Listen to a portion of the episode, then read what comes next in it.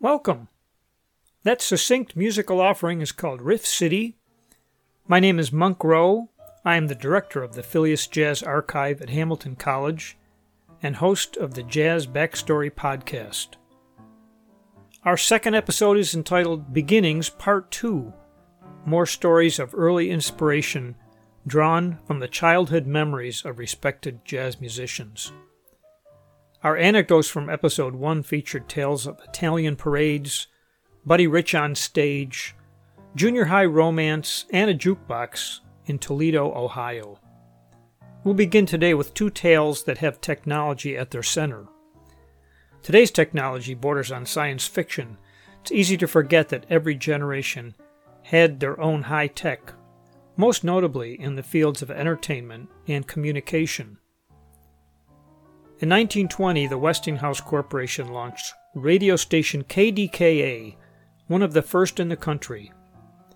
By 1939, 80% of American households owned at least one crystal set, and radio quickly became the dominant provider of news and entertainment, offering everything from Little Orphan Annie, baseball and boxing broadcasts, fireside chats, and programs of live and recorded music. Jazz combos vied with big bands for airtime, and impressionable young musicians can be enticed to the life by the prose they heard on the air. Kenny Davern was an incomparable clarinetist, a pure musician at his core. Kenny experienced a less than ideal childhood. In his early teens, he was in serious need of direction, and he found it in the kitchen, with a sound emanating from the top of the icebox. Here's Kenny Davern from our March 2001 interview conducted at the Clearwater Beach Jazz Party. I want to take you back in your career a little bit. I'm trying to think now. Uh, you were born in 1935. Mm-hmm. So, about the time as a kid when you were starting to absorb music around you, what was going on in your household that you were being exposed to? Anything in particular? Uh, nothing I can really remember because nobody in my family. I remember it was the height of the uh, Depression, Mhm. 1930, uh, all the way till the Second World War. Um, there was not much anything going on except my mother just related that I would bounce in the high chair when she turned on the radio Mhm. to the point where uh, I was so strong in the high chair that, that she had uh, wondered whether or not I was going to tumble onto the floor. Yeah. Which maybe uh, would have been a good thing. no, that's you know that's about as much as I remember. I Yeah. remember also, you know, hearing. Um, oh, basically the radio. That was pri- the primary uh, Yeah. um, listening device. And then I could just remember when I finally see I was in nine foster homes before the age of six, so this wasn't much fun. Uh, you know, one didn't really think about music. Uh, you know, between two and six, let's say, right? You know, I'm not sure if you're kidding. no, not kidding. You were in nine foster homes Yeah. before the age of six. That's correct. Okay. Right. I had a very ambivalent mother. What put a clarinet in your hands as a young kid? The fact, one, I couldn't figure out how to play a trumpet, Mhm. and we couldn't afford a piano. That was my first love was the piano. Second, I wanted to learn the trumpet. I didn't know how you could get all those notes out of just three vowels. Oh. There was something wrong with that picture. I mean, math was not my strong point. Okay. Then I heard Artie Shaw play the clarinet concerto on the radio. I guess this had to be about 1945 or 6. And I fantasized, you know, with this instrument sailing over the whole band. And I like that whole concept, you know. Plus, it was made of wood, and which was a part of a growing tree at one time. You know, all kinds of romantic uh, ideas a kid might have. Uh-huh. And um, well, lo and behold, we got a clarinet. You know, Neat. but it was only it was a thirty-five dollar one at the time, Uh-huh. and it was a C clarinet and an Albert system. No kidding. A Yeah. C clarinet. Yeah, and an Albert system. Uh-huh.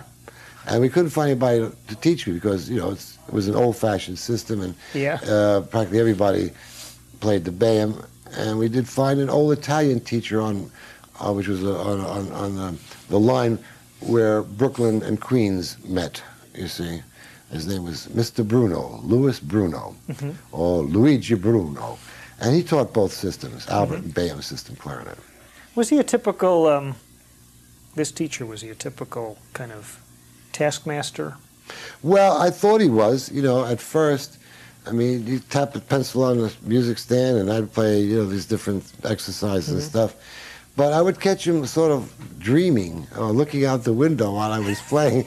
And if I didn't do my homework, you know, I would I would improvise what I was, you know, the, the, I just kept the time going right, Yeah. and he wouldn't catch it. so that's when I knew it was time to change teachers. When I said, "Well, hmm, this guy he's not catching me doing all this funny stuff," see? but it was the beginning of improvisation for me. Yeah, it's good. you were starting to take a ride already. Well, they used to call it faking it in those You're days. faking it, I was yes. faking it, yeah. it's a true story. Yeah, that's neat. Did was there a point um, where you said, I'm, "Music's going to be my career"? Right. Definite. a definite. Uh, I can remember it like it was yesterday. It was. There used to be um, Ted Husing's bandstand. Ted Husing, I think, originally was a, uh, uh sports car, uh, you know, enthusiast or whatever. Oh, Uh, and he had a, a, a he had he played popular music for like from three to six every day. Uh, I forget what the station was, WJZ or WOR, something like that. And the last 15 minutes, he played Dixieland band music, you know, and I was I liked that. I liked the way those bands sounded, you know. I liked it especially because the clarinet was free.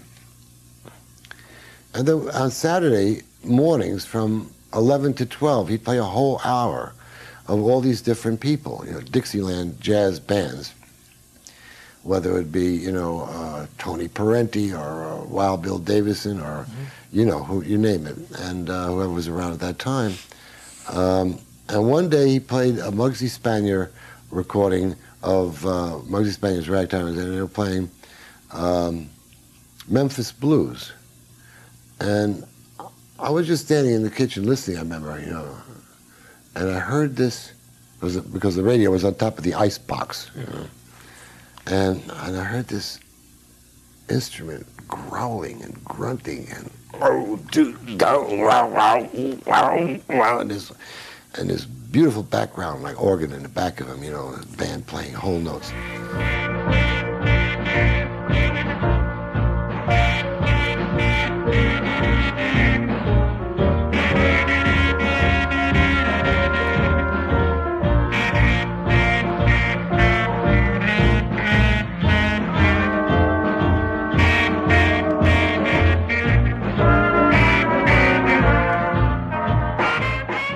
Pee Wee Russell playing clarinet. Well, you know, you can go look at paintings, you can read books, you can see movies, you can listen to music, and if you haven't had a musical experience from any one of those things, you're never really going to be hooked. Mm-hmm. But I mean, if a book can make you laugh and cry, and the same with a painting or whatever, if you can experience something, well, that was that. Exp- I, you know, prior to that, you just listen. Mhm. You know, like a a, a fan. You know, Yeah. yeah, that's good. Yay. But if it doesn't really grab you emotionally, yeah. And I stood there, I remember, I transfixed, looking at that, you know, radio, and Ah. I said, that's it. I want to do that for the rest of my life. I was about 14. Kenny fashioned a life and career as a pure jazz soloist, avoiding potentially profitable studio work and the frequent Benny Goodman, Artie Shaw type tribute gigs. He always knew exactly what he wanted out of a performance and whomever he shared the bandstand with. Kenny invited me to sit in during one of his frequent appearances at Hamilton College and graciously allowed me to choose the tune. When I said, Summertime, he responded emphatically, No, that's my number. He played it later that night and proved his point. We'll hear more from Kenny in subsequent episodes. How about a riff from our orchestra?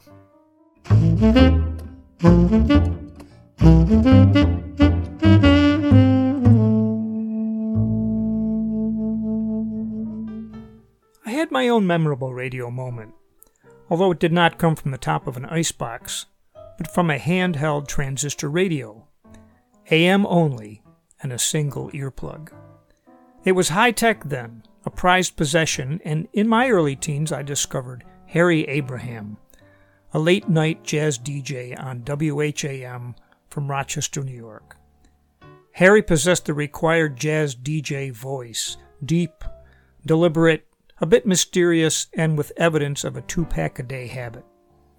Late night meant the radio was next to my ear in bed, well after lights out. One night, this piano tune came through the airwaves.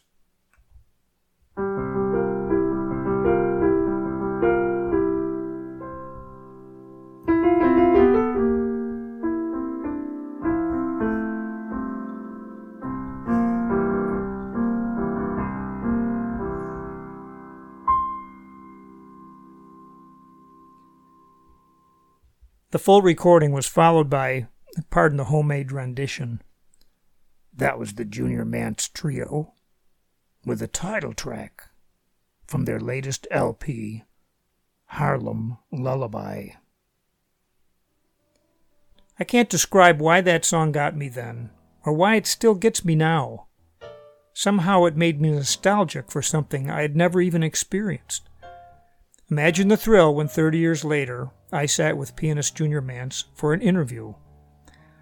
I've learned that an astute interviewer does not engage in telling their own stories. But I didn't know that then, so I shared it with Junior Mance, the story I just shared with you. Here is his response from our July 1995 session. But what you say about Under the Sheets? Uh, well, I guess I was about 10 years old, and my dad asked me one Christmas, "What do you want for Christmas?" Uh-huh. You know, I said, "I want a, I want a table radio." you know, this is before they had the battery portables and all that. You know, and he's shocked. He said, "What the hell does he want a radio for?" you know. Well, they would listen to all the broadcasts at night. You know, like Earl Hines would broadcast from the Grand Terrace, and uh, there was also another place in Chicago, I think, called the Garrick Show Lounge, where I remember Don Byas and uh, J.C. Higginbotham were in a, a small group there. And they would catch all, you know, but that was the days when there were more radio broadcasts than there were records, you know, and, uh, but they came on so late, my folks wouldn't let me stay up to listen, you know. But I'd ease up and crack the door, you know, and I'd sit there and listen, you know. so I said, I'll fix this, you know, and I asked for a radio.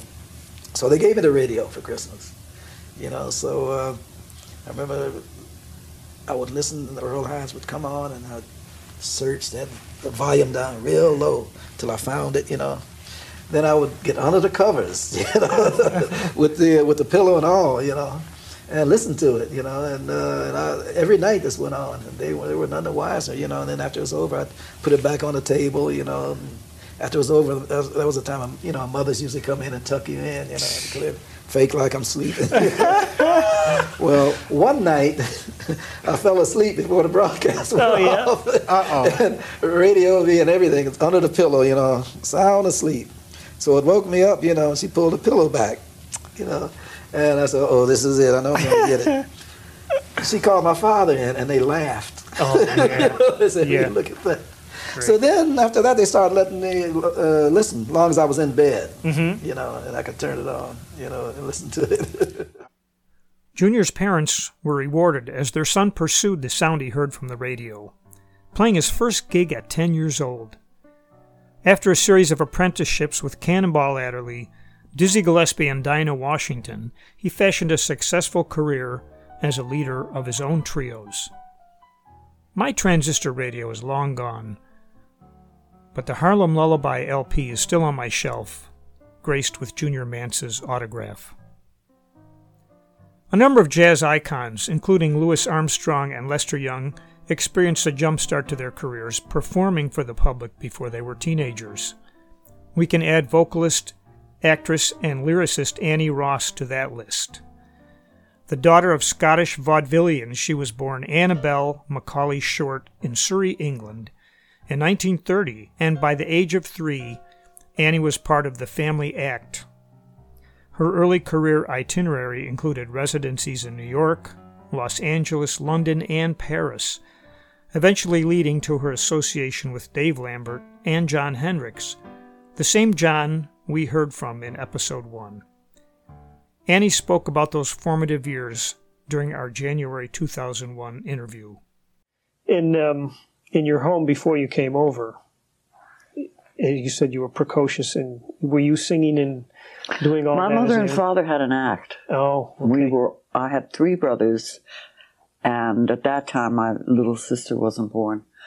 But uh, we used to work uh, bandstands in the park, and then my father would pass the hat. So we all had to do something. Someone would, you know, we didn't have tickets because we weren't that rich to print tickets. So, uh, but we all played a part in the show. My mother was a comedian and sang, and my father sang, and my brothers sang. So it was a natural kind of, you know, development.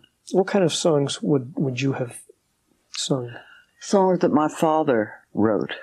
No kidding. Yeah. Yeah. Um, I'd pretend I was lost. I'd walk up to the uh, little bandstand and pretend I was lost, and and the, the, there was a an actor playing a policeman, and he was chewing on a big Danish or something, and I would say, you know, I'm hungry and I'm lost, and and he'd say, well, if I give you a, a bite of this, what can you do? And I said, oh, I can sing and I can dance. And at which point my father would play an, ar- play an arpeggio on the accordion and I'd start to sing.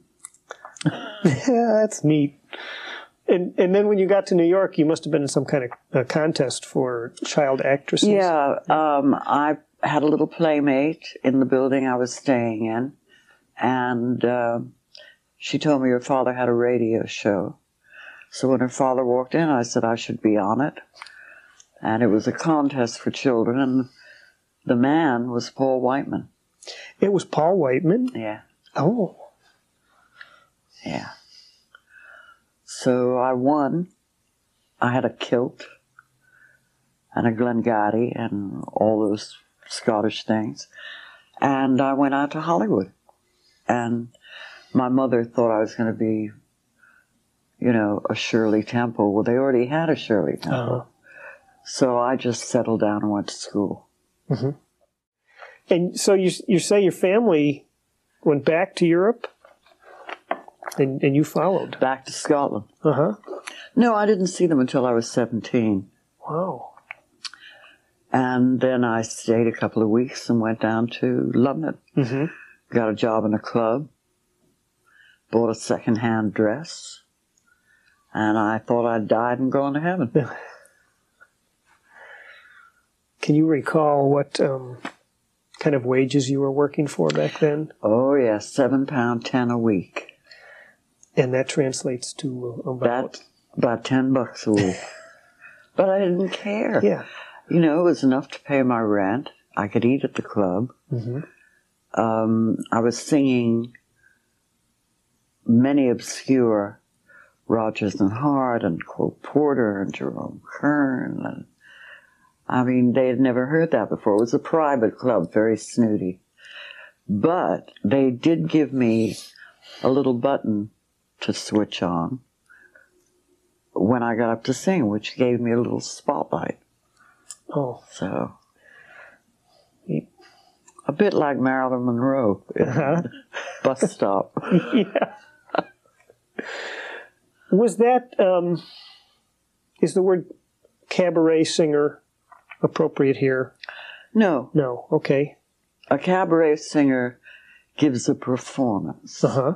I didn't give a performance. I sang with a band, Okay. you know, Yeah. which was as it should be. I was starting out. It was the best experience, you know. Right. And again, what kind of tunes would that particular band have been doing? Oh, um, I've got five dollars, and uh, you know all the all the great standards Mm-hmm. of the time. Yeah. When was your first chance to uh, record? When I went to Paris, I was living in Paris, and uh, Moody, James Moody, had written a tune with no words, which was kind of prophetic in a way, Yeah. because I've sung many songs without words. And it was called Le Vent Vert, and that was the very first time I ever made a record. Did you set the words to it? Or No, you it just, was you just you just oohed it. Yeah. oh.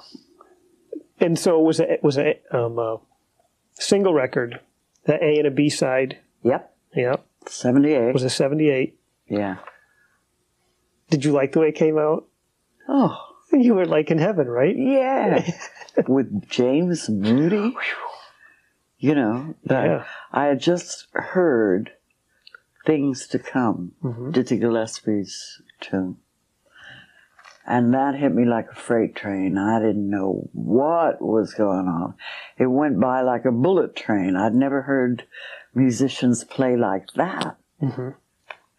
And so I, you know, I was acquiring my knowledge of Dizzy's band and uh, not so much Basie's band because that came later, but all the great musicians, and, and many of them were in Paris, you know, because of the exodus of the black musicians Yeah. to Paris for the acceptance of their music. And, you know, it was Kenny Clarke and uh, Don Byas and Rex Stewart and on and on and on.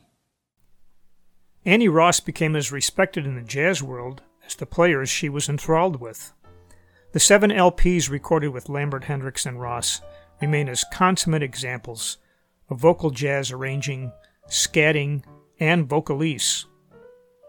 We included vocalise in our jazz vocabulary during episode 1.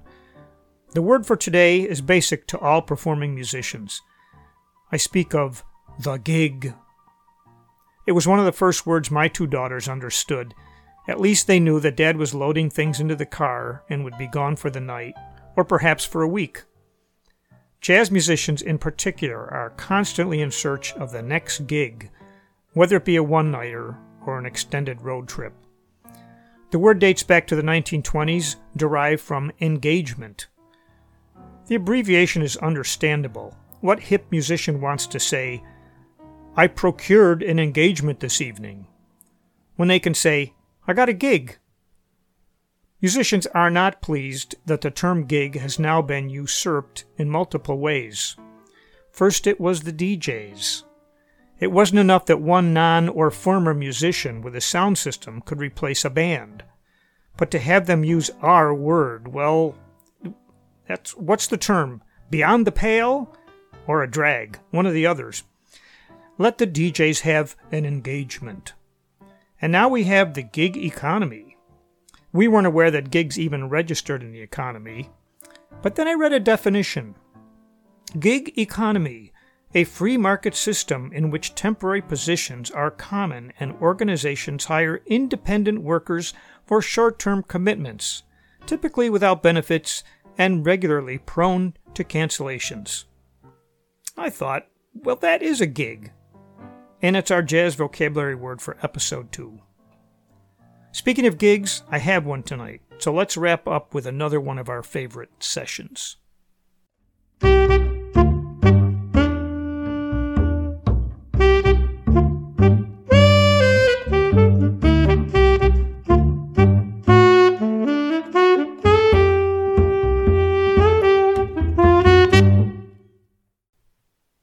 Even the casual jazz fan has heard the name Adderley. At least I would like to think so. Julian Cannonball Adderley has been and remains my favorite saxophonist, and his brother Nat played a key role in the success of the Cannonball Adderley Quintet. Nat was the band's one man brass section and composed the majority of the band's most memorable tunes, including Hummin', Jive Samba, and the Work Song, the subject of our last excerpt. Nat referred to it as his Social Security song, as the frequent cover versions provided him with income above and beyond gigs. It begs a question what, if anything, inspires songs that become successful and iconic in the genre? Nat had a response to this, but before we listen, it would be worthwhile to hear a bit of the tune. One, two, one, two, three. Bo do do day da do da. Bo do do day da do. Bo do do day do do. Bo dee do day do do. That's it. Here's Nat Adderley from our May 1995 interview, sharing a childhood memory that paid dividends later in life. Now, I have done songs on the spur of the moment that are that are not particularly extraordinary or one way or the other that were done because we were on a record date or because we needed a mm-hmm. certain kind of song but but uh, generally like my most famous song the work song is a song that was based on um, when I was a, when I was a child, they were paving the street in front of my house in Tallahassee, Florida. There was a, a the, the, the penal system was the chain gang, mm. and they had the chain gang people paving the street. Well, I was not even in school yet, so I was sitting and watching they do, and they fascinated me these men because they sang these songs where there was one guy and then a row of maybe six abreast, two guys, and they were there was red clay, very hard, and they had to break this hmm. clay so that they could come along and pave the street. It was a major highway between Jacksonville, Florida, and Pensacola Tallahassee is right in the middle. Well, when these guys, the guy in front would hit, boom, and when he'd, he'd, he'd drop his hammer on the thing, he'd sing something, da da da da da da da da, and then everybody else would hit, boom, and they'd answer, do da da da da da da, and and it kept repeating, and I was sitting there fascinated, just I loved it and I never forgot it. You held that until. Um, sure, because I wow. used to, as I as I went along, went now and then when I was humming something, I just hum a question and answer thing, and remember that. I also remembered it because I went in the house and made lemonade for these guys who were doing that. My mother would come home from school. She was a elementary school mm-hmm. teacher my mother came home and said, "Where's where, where are all my lemons and, and and and the sugar? The sugar was expensive." And I said, "Well, I was giving those guys, you know, the guys out front." And that, that, that, I like the guys, you know, and they let me talk to them, yeah. and, and they all seemed to like me. And uh, Mama said, "Listen, those guys out there because they did something wrong." Well, I couldn't, I couldn't grasp that mm-hmm. too well. They still seem to. So I, I went on. I got a couple of spankings about that. Yeah. In in my house, spankings were they became a bit violent. Mm-hmm. You know, spanking. But the point is, later on, when someone asked me for a song, as a matter of fact, I'll go on and tell it exactly like it was. Bass player named Keeter Betts plays with. We've heard with his name a few times today. Keeter was getting ready to do a record date we were now professional musicians, Cannonball and I. And uh, said, Why don't you write one of those songs for me? And I went to the hotel in Washington and I was and I was doing the work song. And the more I did it, the more I thought about it and I liked it and So I stopped. I finished writing it, and then I wrote another song and decided to give Keeter another song because I had a record date coming up, and I decided I wanted to do that song mm-hmm. on on my record date. That's one example of where the inspiration yeah. for a song comes from. It is perhaps the most the, the most poignant example that I could give yeah. for the way that I see where the music comes from, where it goes. There are other reasons for others, but uh, that is probably the best one that I could do. All right. Nat mentions Keeter Betts, who was almost the recipient of the work song. The same Keeter who reminisced about following the Italian parade in our first episode. Nat Adderley enjoyed a long career, composing more Social Security worthy songs, recording numerous records with his brother, and mentoring Nat Adderley Jr., who became a noted keyboardist and music director for Luther Vandross. I believe our set has gone into overtime. Fortunately, I see our saxophonist is back in place to play us out. Our next episode will explore the learning process that young jazz players experienced occasionally in, but mostly outside the classroom. I encourage you to check out the complete video interviews of these artists on the Fillius Jazz YouTube channel, as well as their recorded music. Thanks for tuning in to Jazz Backstory. We'll see you on the flip side.